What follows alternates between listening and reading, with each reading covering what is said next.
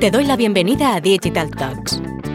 Este espacio nace de la necesidad de compartir con profesionales que tienen que tomar decisiones de marketing digital y que no siempre disponen de toda la información. Para esto contaremos con la participación de expertos en marketing digital, en nuevas tecnologías, en datos o en nuevos modelos de comercialización digital. En resumen, participarán profesionales que ponen mucho cariño a lo que hacen, pero sobre todo, contaremos con personas que admiramos y de las que todos los días aprendemos. Somos T2O, una consultora de marketing, ventas y estrategia digital. Esto es Digital Talks. No tenemos verdades, pero sí muchas certezas. Arrancamos. Hola, soy Esther Checa y hoy arrancamos con nuestro primer podcast y para ello hemos elegido una temática que nos gusta mucho y no es otra que la del marketing conversacional. Cuando se habla de marketing conversacional se suele hablar principalmente de asistentes virtuales de texto y orientados al proceso de venta, sin embargo, quedaría incompleto hablar de marketing conversacional sin incluir los asistentes virtuales desarrollados por plataformas tecnológicas como Google con Google Assistant y Amazon con Alexa, así como aquellos asistentes virtuales especializados y desarrollados por marcas comerciales como el asistente virtual de la BBC, que es BI, o el asistente virtual del Banco de América, que es Erika, o el asistente virtual Aura de Telefónica.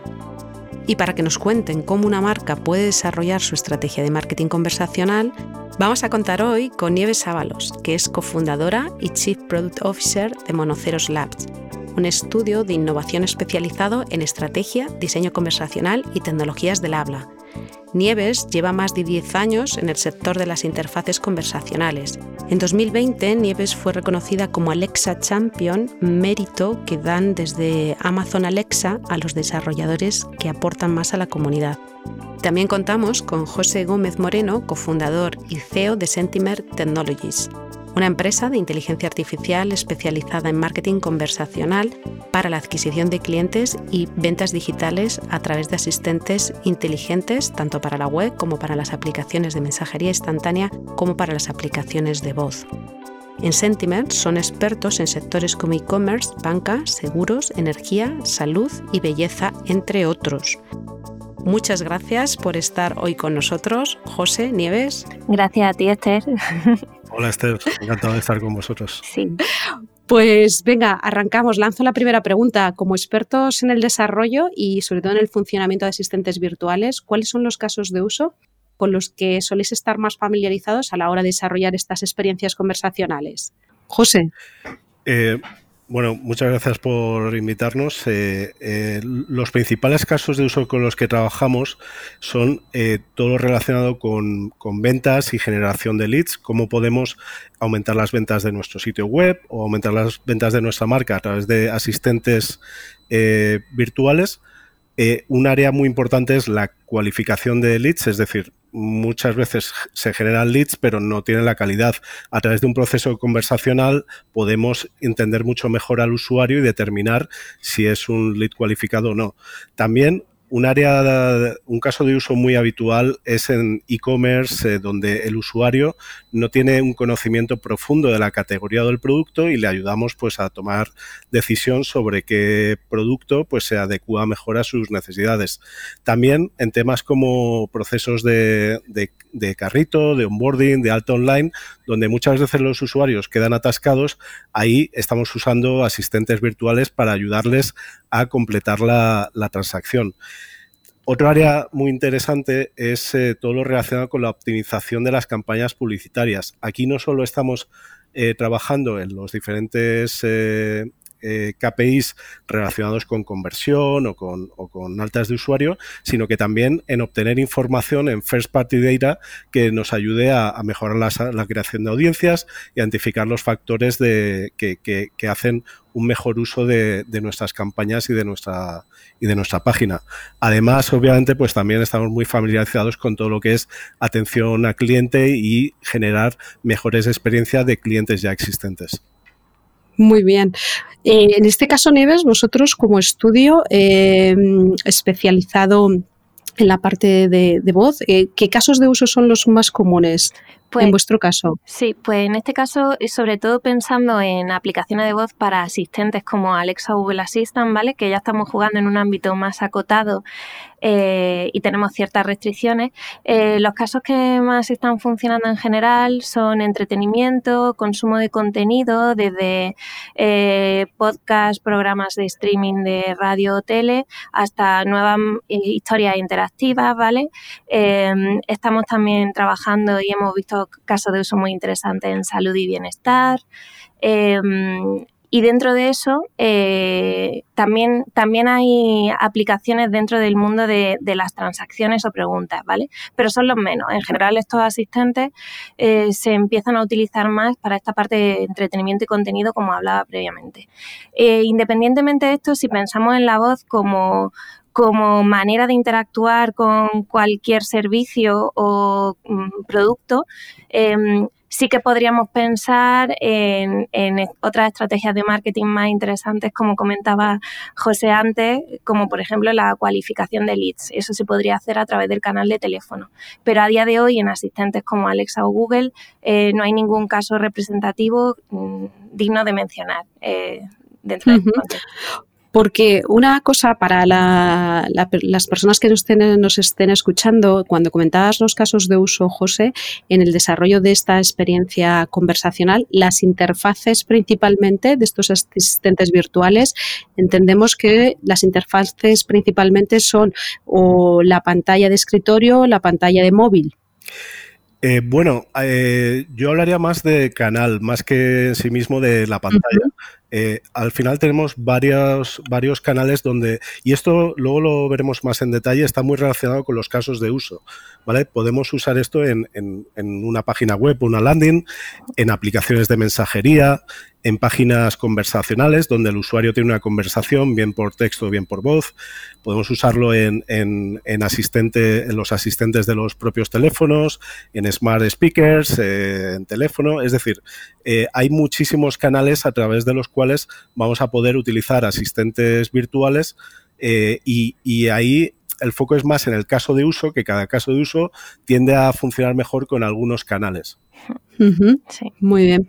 Em, de, cara a saber cuáles son las principales diferencias eh, que deberíamos de tener en cuenta y que sobre todo que se destacarían en el desarrollo, por ejemplo, de un chatbot y una aplicación de voz, eh, Nieves, ¿Qué principales diferencias tú ves en tu día a día de cara a desarrollar una aplicación de voz versus un chatbot? O por lo menos las particularidades que requiere el desarrollo de una aplicación de voz. Sí, pues ahí eh, es verdad que, como decía José también antes, ¿no? La similitud está en pensar en que el canal eh, pues puede funcionar de texto, voz o como sea, ¿no? Eh, en el caso de pensar en asistente de voz, sí que nos fuerzan o nos están forzando desde estas plataformas tecnológicas a pensar en que es solo a través de la voz. ¿Esto qué implica? Pues nos implica pensar que el usuario eh, no va a tener apoyo visual de ningún tipo, ni que va a poder introducir ningún texto que eso a día de hoy pues implica carga cognitiva y otra serie de problemas cognitivos que se producen cuando das demasiada información. Entonces, la primera diferencia que veo está en eso, que cuando creas una experiencia de voz para asistentes virtuales, tienes que limitarlo y pensar que estás diseñando solo para la voz. Em, esto nos lleva a que hay casos de uso que no funcionan tan bien. Eh, dentro de estos asistentes, ¿no? Que si te los llevas a un entorno y un contexto en el que tienes como apoyo pues tanto la pantalla o un chatbot o una introducción de texto, ese caso de, uso se podría complementar y podría funcionar estupendamente, ¿no? Y José, en el caso vosotros de, de, chatbot, en este caso, eh, ¿qué diferencias eh, ves con respecto a, lo que es el desarrollo más de voz? Sí, nosotros eh, hacemos ambas, ambos tipos de aplicaciones, tanto lo que sería un asistente visual como basado en voz. Entonces, a ver, partiendo de la base de que al final estás diseñando una experiencia conversacional que va mucho de entender cómo las personas interaccionan con, los asistentes, el caso de uso, los objetivos. Eh, hay, una parte común que, es, que, es importante en ambos casos, que es las capacidades de lenguaje natural. Es decir, como muy bien decía Nieves, eh, es el voice first, ¿no? En este caso, al final es como el usuario se va a expresar libremente. Incluso los asistentes digitales eh, normalmente incluimos un, botón de micrófono, el usuario siempre va a escribir lo que, lo, que, lo que quiera, no se va a limitar nunca a los botones opciones que le das. Entonces ahí hay una, desde el punto de vista de diseño, hay una decisión que, nosotros, por ejemplo, pues tomamos muy, muy al comienzo y es asumimos que todo va a ser a través de voz. ¿Esto qué implicaciones tiene? Pues que el, sistema de comprensión del lenguaje natural tiene que funcionar muy bien, ¿vale? Para poder manejar eh, una situación donde el usuario se va a expresar libremente. Eso por un lado. Luego, una gran diferencia, y como indicaba Nieves, es, pues bueno, como dice la frase, el refrán, una imagen vale más que mil palabras, ¿no? Y la, velocidad a la cual los, las personas procesamos la información no es lo mismo cuando la vemos o la leemos que cuando la escuchamos, ¿no? Entonces eso te obliga a ciertos compromisos de, oye, pues hay que hacerlo un poquito más sucinto, ir más, ir más al grano para no aburrir al usuario cuando estamos hablándole, ¿vale? También eh, es muy interesante, hay matices de no escribimos igual que hablamos. ¿Vale? cuando, hablamos nos extendemos muchos más, utilizamos expresiones más complejas. Cuando escribimos, igual porque estamos acostumbrados a los buscadores y a, WhatsApp y a otro tipo de, canales, pues eh, tendemos a ser un poquito más cortos. ¿Vale? Y eso a nivel de procesamiento del lenguaje natural, pues eh, tiene implicaciones. No prepararíamos un mismo modelo para un, un asistente puramente de voz, como uno de texto, como uno combinado, ¿no? Eso es. Claro. Y hay Nieves, eh, hay una cuestión que sí que me gustaría aprovechar y sacarla, es eh, cómo resuelve todo esto que estamos comentando los diseños multimodales, es decir, de qué forma un diseño multimodal puede salvar las limitaciones que a priori supone o se presupone que puede tener eh, desarrollar o solamente pensar en voz para dispositivos que no tienen pantalla. Claro, eh, de hecho yo diría que el futuro va a ser multimodal, ¿no? Eh, porque al final es el modelo en el que engloba más eh, todo lo positivo de todos los canales, ¿no? Y permites que el usuario utilice el modo que mejor le conviene en cada momento. Entonces, que eso es otra de las cosas mm, que a priori también podríamos llamar como diferentes, si queremos pensarlo así, que cuando estamos diseñando una aplicación de voz para estos asistentes como Alexa o Google, tenemos que pensar muchísimo en el contexto de uso, en cómo nuestros usuarios van a tener ciertos dispositivos situados en ciertos lugares de su casa o incluso eh, lleva unos auriculares o está utilizando el móvil en un contexto determinado y tenemos que entender esto, ¿vale? Para eh, diseñar la experiencia entendiendo bien cómo la va a usar el usuario. Entonces, pensando en multimodal, le permitimos al usuario eh, que elija el modo que más le conviene. Imaginemos, estamos en el coche, queremos utilizar al asistente, tenemos la capacidad de activarlo por voz y sin necesidad de mirar pantallas porque estamos conduciendo, poder utilizar cualquier tipo de funcionalidad que nos venga bien porque está diseñado para que sea escuchado, ¿no? Em, que hemos parado, estamos en un semáforo y ese coche, este asistente tiene pantalla, pues podemos hacer eh, apoyo visual en la pantalla porque el asistente nos puede dar cierta información que apoye lo que se está diciendo por voz, ¿no? Entonces, creo que el futuro va, por ahí, ¿no? Mm, a, ese respecto, solo por, por apuntar algo adicional, eh, o sea, vemos muy importante el hacer, o sea, cada canal tiene unos puntos fuertes y, unos puntos menos fuertes. Entonces, el, digamos que aunque tu sistema tiene que tener un core potente que maneje toda esa multimodalidad, pero siempre hay cuestiones específicas que donde va a brillar un, un asistente en determinados canales, ¿no? Por ejemplo, la riqueza de una web que, te permite el, pues expresar de manera gráfica, visual, con vídeos, es algo que, debes explotar, que a lo mejor no tienes pues en el canal de una app de mensajería que tienes unas ciertas restricciones o en otro canal pues donde no hay componente visual. Entonces, y esto es importante, ¿no? Que puedes diseñar un poco como mínimo como un divisor, ¿no? O máximo, ¿cómo era? máximo como un divisor. Exactamente. O no, sí, máximo común divisor o mínimo común múltiplo. Uno de los dos, anyway. Vamos a volver al colet. Sí. Pero sí, sí que lo que nosotros hemos experimentado como más exitoso es el, extraer el máximo de, las posibilidades de cada uno de los canales. Es decir, diseñar para el óptimo para cada canal, aunque esté basado en un, componente común. Sí. y Nada, por añadir, que me parece súper interesante lo que comentaba José, por añadir también a nosotros lo que nos, en lo que nos centramos en ese en ese momento previo ¿no? de, de definición de cómo vamos a atacar este producto o este problema, ¿no? Eh, es pensar en ese journey del usuario, ¿no? Estás pensando en, ese, en esos puntos de contacto que tiene el usuario con tu producto o servicio, estás viendo qué canales tiene disponibles, ¿no? Y pues lo que decía José, intentan maximizar y a veces a lo mejor la experiencia la empiezan en un canal concreto, de un modo concreto, y luego esa experiencia puede cambiar a otro canal de otra manera porque sea más óptima. ¿Sabéis? todo eso hay que tenerlo en cuenta a la hora de, diseñar y pensar en, aplicaciones así, ¿no?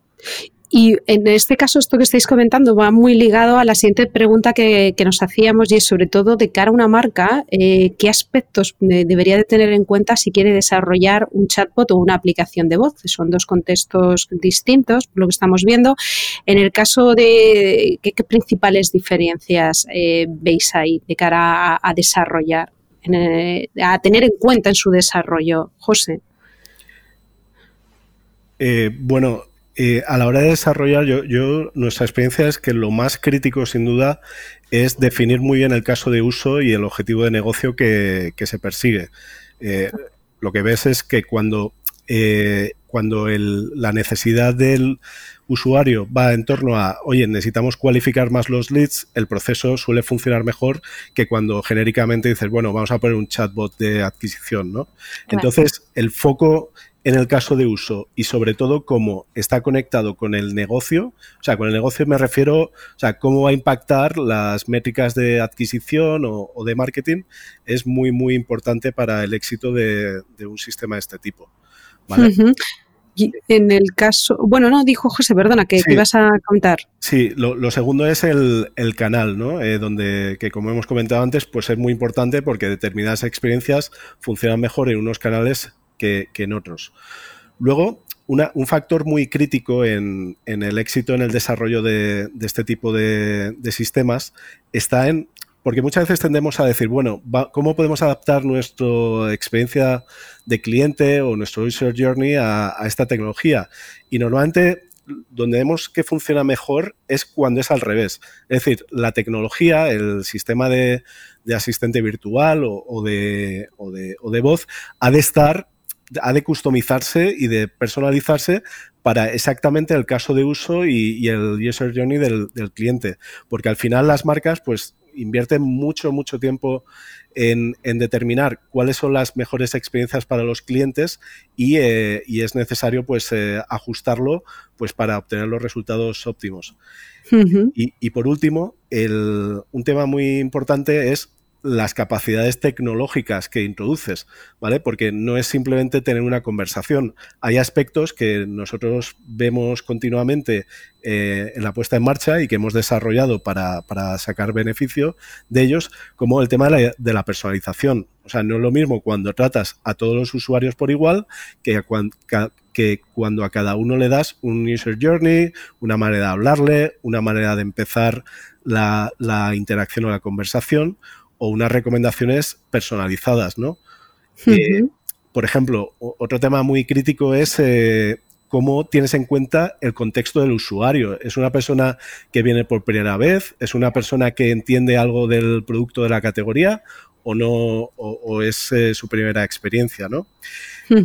¿Cómo lo conectas con, con tus campañas? ¿no? Si, si, si, por ejemplo, eres capaz de conectar la, el anuncio que una persona ve con la primera impacto que tienes al llegar a un asistente o a una landing, pues eso va a permitir que, convierta mucho, mucho mejor, ¿no? Nieves, en este caso ha, habido yo creo que varios puntos que ha comentado José que si nos lo llevamos a, los aspectos que se tienen que tener en cuenta a la hora de desarrollar una aplicación de voz son elementos comunes, ¿no? Efectivamente. el del contexto del usuario, bueno, el, del contexto del usuario se me ha quedado ahí en la cabeza, vamos. Eh, efectivamente, sí, eh, son muchos son mucho iguales. Al final, eh, lo común que tenemos es que estamos trabajando con interfaces conversacionales, ¿no? Y es que uno de los potenciales que tiene esto es eso, la personalización que puedes hacerle a cada usuario, ¿no?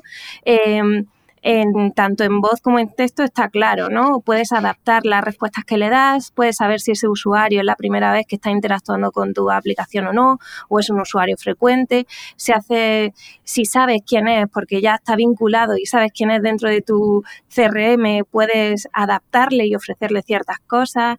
Eh, los sistemas de recomendación son clave en la interfase de voz y en las aplicaciones de voz. Nosotros hacemos uso de los sistemas de recomendación todo el rato porque es imposible ofrecerle al usuario todo el contenido que tiene disponible. Entonces tienes que ofrecerle el que más se adecua en función de sus preferencias y del comportamiento que tiene dentro de tu aplicación, ¿no? Entonces todo eso está claro, ¿no? Que es, es lo mismo. Em, también eh, sí que nos hemos dado cuenta, quizá porque las aplicaciones de voz para Alexa o Google Assistant son algo más novedosas que, el mundo de los chatbots, que, que, aunque es novedoso, pero lleva unos poquitos añitos más, eh, sí que hay quien eh, piensa Em, que, su, que una estrategia conversacional es tener una aplicación de voz en la Store, ¿vale? Eso pasó sobre todo en los inicios de, de, esto, ¿no? Entonces, la gente estaba contenta. Yo tengo mi aplicación de voz, aunque no mm, cubra ciertas necesidades de mi usuario, pero ya ellos van a ver que mi marca está ahí, ¿no? Sí que como pues cuando hemos estado hablando con nuestros clientes sí que le hemos hecho ver que eso no es lo único que tienen que tener en cuenta a la hora de desarrollar una aplicación de voz, que tienen que intentar maximizar el valor que le dan al usuario. Normalmente también recomendamos em, que dentro de todo lo que se pueda hacer, que se empiece por lo a priori que más valor aporta y más sencillo puede ser, ¿sabes? Esos quick wins que decimos, eh, que puedan ayudarte a también a ti como empresa a validar si el canal eh, es el adecuado y si el asistente te va a valer para lo que tú quieres o tienes que irte a utilizar la voz en tu web o en otros contextos como pueda ser el contexto de eh, un chatbot, una aplicación web o WhatsApp, ¿no? Entonces, todo eso como que hay que tenerlo en cuenta también. Pues esto último que estás comentando, Nieves, yo creo que casi que responde a la siguiente pregunta que nos planteábamos eh, y que nos planteamos muchas veces nosotros dentro de la agencia. Eh, ¿Cómo veis que una estrategia de marketing conversacional puede impactar en el negocio de la marca? Yo creo que las estáis, eh, estáis, hay varios puntos que estáis avanzando, pero sobre todo cómo pueden dar respuesta a cualquier etapa del viaje del consumidor. hay veces que, que, sobre todo al principio, os planteaba qué casos de uso, porque muchas veces en los casos de uso puede ir dando respuesta a etapas de, ese viaje del consumidor, pero en vuestra experiencia, eh, ¿cómo veis que una estrategia de marketing conversacional puede impactar en, el negocio de una marca? Y sobre todo, eh, ¿es realista que estas experiencias conversacionales cubran cualquier etapa del viaje del consumidor? José. Eh, bueno, yo creo que respondiendo a esta última pregunta, eh, esto tiene sentido cuando tiene sentido de negocio. O sea, si, si, si, es, si el asistente digital o de voz es capaz de mejorar la experiencia actual del usuario y darle valor, pues obviamente va a tener, va a tener sentido. En otras áreas donde no sea así o el valor sea mínimo, pues quizás no, sea tan interesante.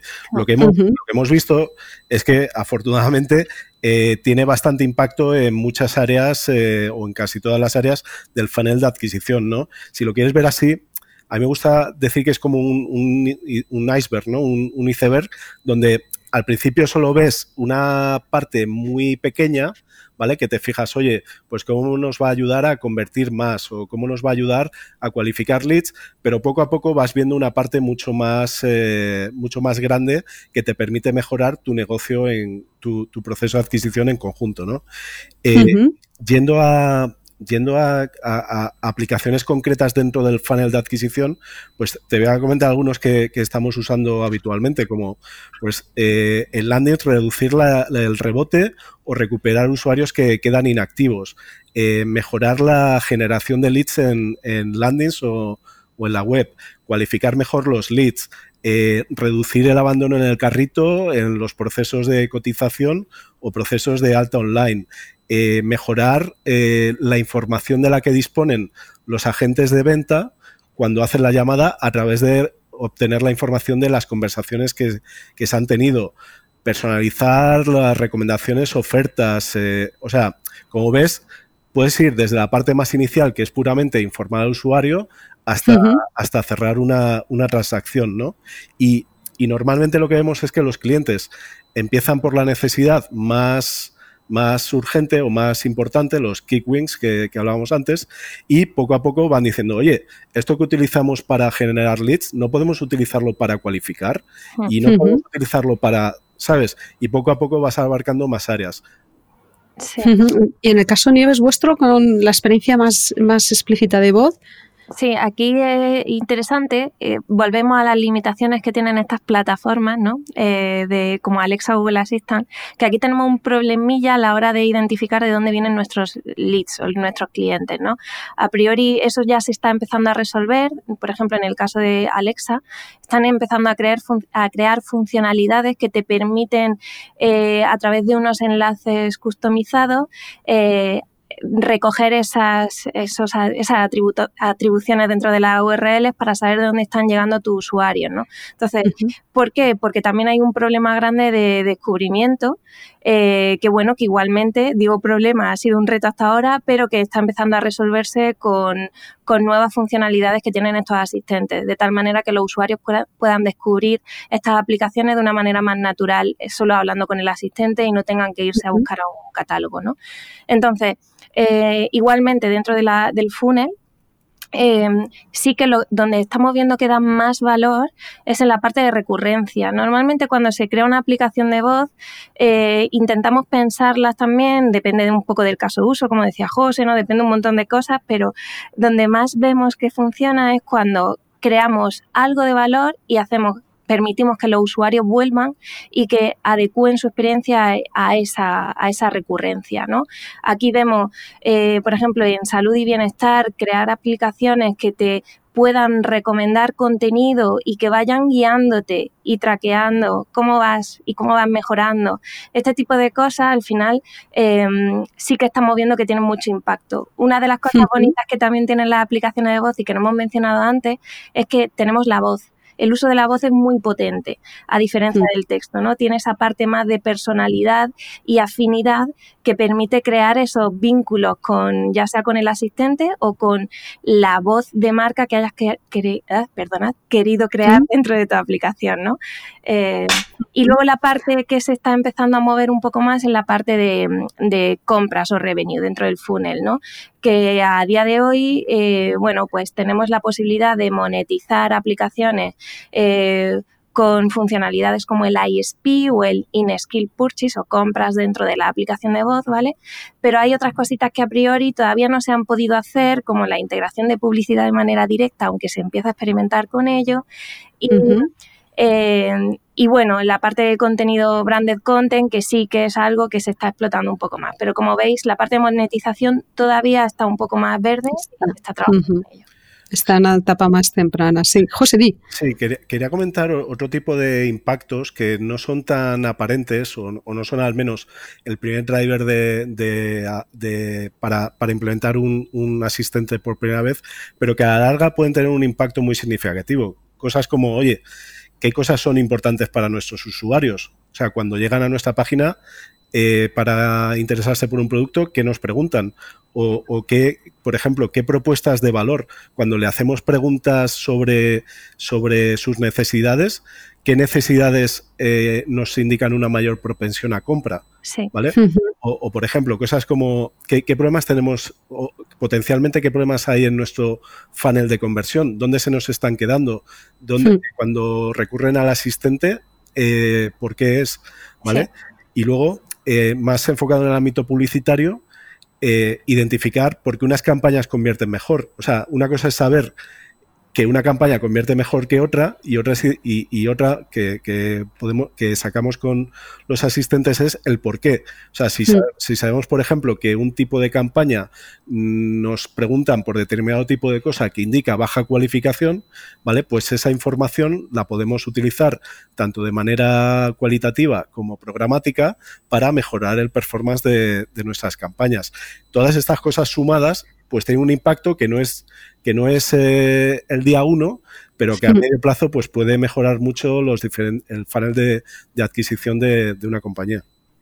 Totalmente. De hecho, una de las, de las conversaciones que tenemos internamente es el marketing conversacional es una interacción, es algo bidireccional, no es algo unidireccional, es algo estático en el que llega la información directamente a una landing, se recoge y tiene que haber una interpretación, sino que aquí tienes información y contenido en tiempo real eh, muy, muy, muy valioso. Y un poco eh, continuado con esta parte, eh, porque parte del reto de cualquier estrategia de marketing digital es medir medir impactos. Entonces, dentro de lo que sería el marketing conversacional, eh, ¿cómo podemos medir el impacto de, una estrategia de conversación? Sobre todo desde un punto de vista, ¿qué tipo de métricas eh, estáis, eh, soléis trabajar o está, con las que estáis más familiarizados para ver el impacto de estas acciones conversacionales? Nieves. En nuestro caso, recurrencia, un poco como decía antes.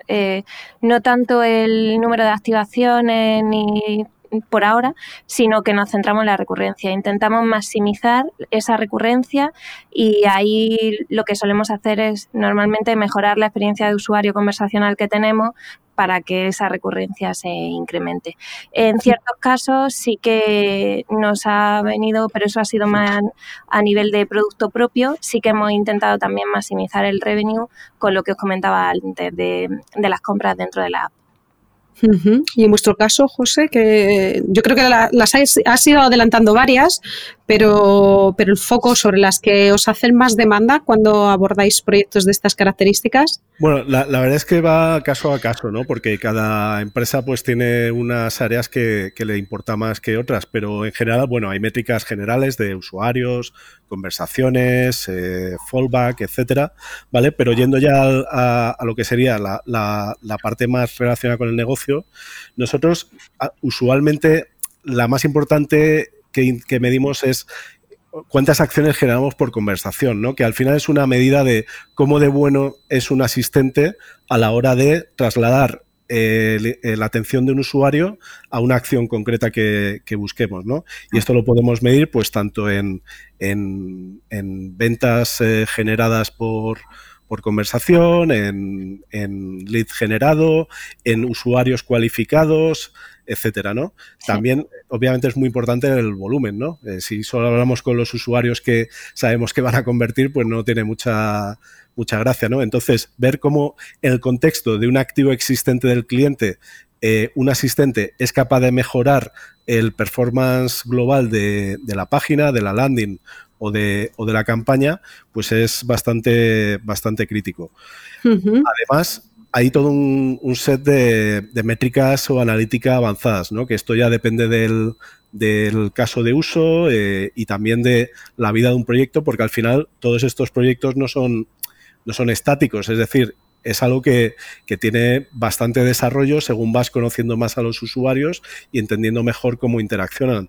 Pues hay algunos temas de cualificación o temperatura de las visitas, el nivel de engagement, cómo de qué, nivel de interacción llegan a tener con, el asistente, la, caída o fricción de los diferentes pasos, eh, las preguntas y temáticas que afloran.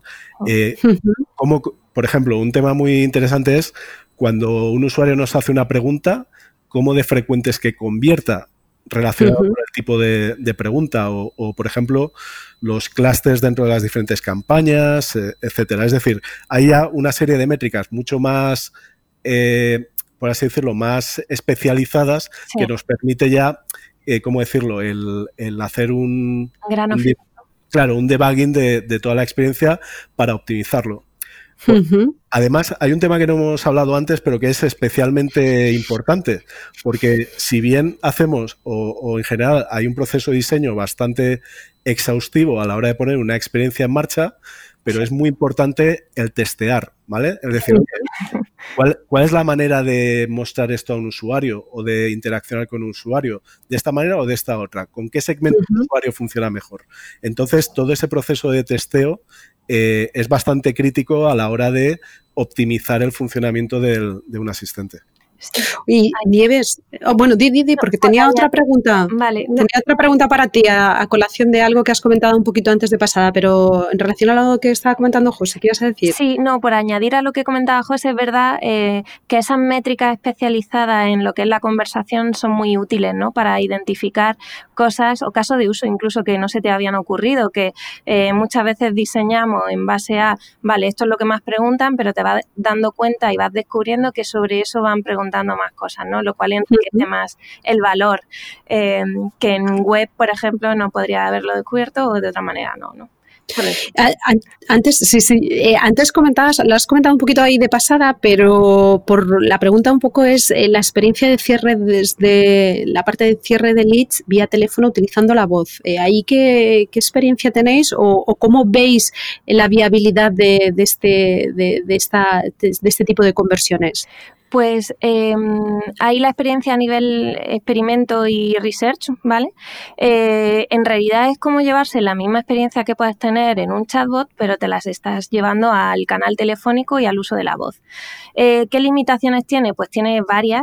La primera que diría yo, que soy muy tecnóloga, o diría la limitación de la tecnología y el canal de teléfono es bastante problemático porque hay mucho ruido y suele haber muchos malentendidos, ¿no? Eh, pero bueno, eso también depende de qué tecnología esté utilizando y demás. Luego también está el, reto de, de a lo que se enfrenta el usuario. El usuario si descubre que está hablando con una máquina que es el que le está haciendo las preguntas para cualificarle, eh, puede que no esté tan a gusto o, no, ¿no? Entonces, esto pues hay que también experimentarlo y como bien decía José, pues tener mm, test de usuario e ir validando si, si eso se soluciona bien. Pero en general sí que lo veo como una manera útil Em, de llevártelo, porque al final es algo que ya se hace eh, a través del teléfono en ciertos contextos y casos de uso. ¿Por qué no automatizarlo? Claro que sí, se puede. Muy bien. y ya para, ir terminando, eh, de cara a una marca que se plantea llevar a cabo una estrategia de estas características, una estrategia de marketing eh, conversacional, ¿qué recomendarías o qué les podríamos recomendar para lanzarse pues, al desarrollo de esta experiencia como parte de su estrategia de marketing digital más global. José. Bueno, como hemos comentado, yo creo lo más crítico es eh, acotar muy bien el caso de uso, ¿vale? Eh, como comentaba Nieves antes, el, centrarse en los kick wins, es decir, en las necesidades que tenemos hoy, donde eh, una experiencia conversacional pues puede eh, mejorar significativamente los, números del caso de uso. ¿no? También ligarlo con, un caso de negocio. Es decir, eh, no creo que eh, cuando vemos clientes que lo atan desde el principio con su negocio, pues tiende a funcionar bastante bien. Luego, es muy importante el tema de adaptar el, diseño de la interacción y la tecnología a las necesidades de la empresa, es decir, eh, ajustarlo y personalizarlo a las necesidades concretas que tenga esa marca, porque experiencias más, ¿cómo decirlo?, más genéricas, pues van a redundar en una peor percepción del cliente y en no atacar a lo mejor a los parámetros más críticos que tiene esa marca de mente. Y por último, eh, al final hay, hay, hay, muchos factores tecnológicos que hacen que, que este, este tipo de asistentes funcione mejor. Pues el tema de personalizar a, un nivel de detalle muy elevado basado en el comportamiento, en la conversación o en la campaña de la cual venga ese usuario. El, lenguaje natural eh, es absolutamente crítico. Tiene que estar muy, muy pulido para dar una muy buena experiencia de usuario que sea capaz de responder a, la mayoría de cuestiones. Y luego todo el tema de conectarlo con campañas, optimizar eh, y aprender eh, según el, asistente va evolucionando y, un poco todas esas tecnologías que permiten sacar el máximo de cada experiencia. Y en el caso de Nieves, ¿tú qué recomendación darías? Mm, mm. ¿Recomendación o recomendaciones? Yo la verdad es que todo lo que ha dicho José eh, lo diría, o sea, diría eso, por favor. Lo compras. lo compro, pero si tuviera que centrar, un, o sea, me centraría en, en la parte mm, de, experiencia del usuario, o sea, tener en cuenta a, tu usuario, ver dónde les va a aportar más valor, centrarte en eso y pensar en cómo, si estamos diseñando para asistente de voz como Alexa Google cómo los nuevos dispositivos que están introducidos en nuevos contextos nos pueden ayudar a llegar a esos usuarios y a personalizar ciertas experiencias en unos nuevos contextos que a lo mejor no habíamos tenido en cuenta. Y que, ojo, que podemos descubrir que sí que tiene mucho sentido y hacer a nuestro, bueno, pues que nuestro negocio mejore y que nuestros usuarios estén mucho más contentos.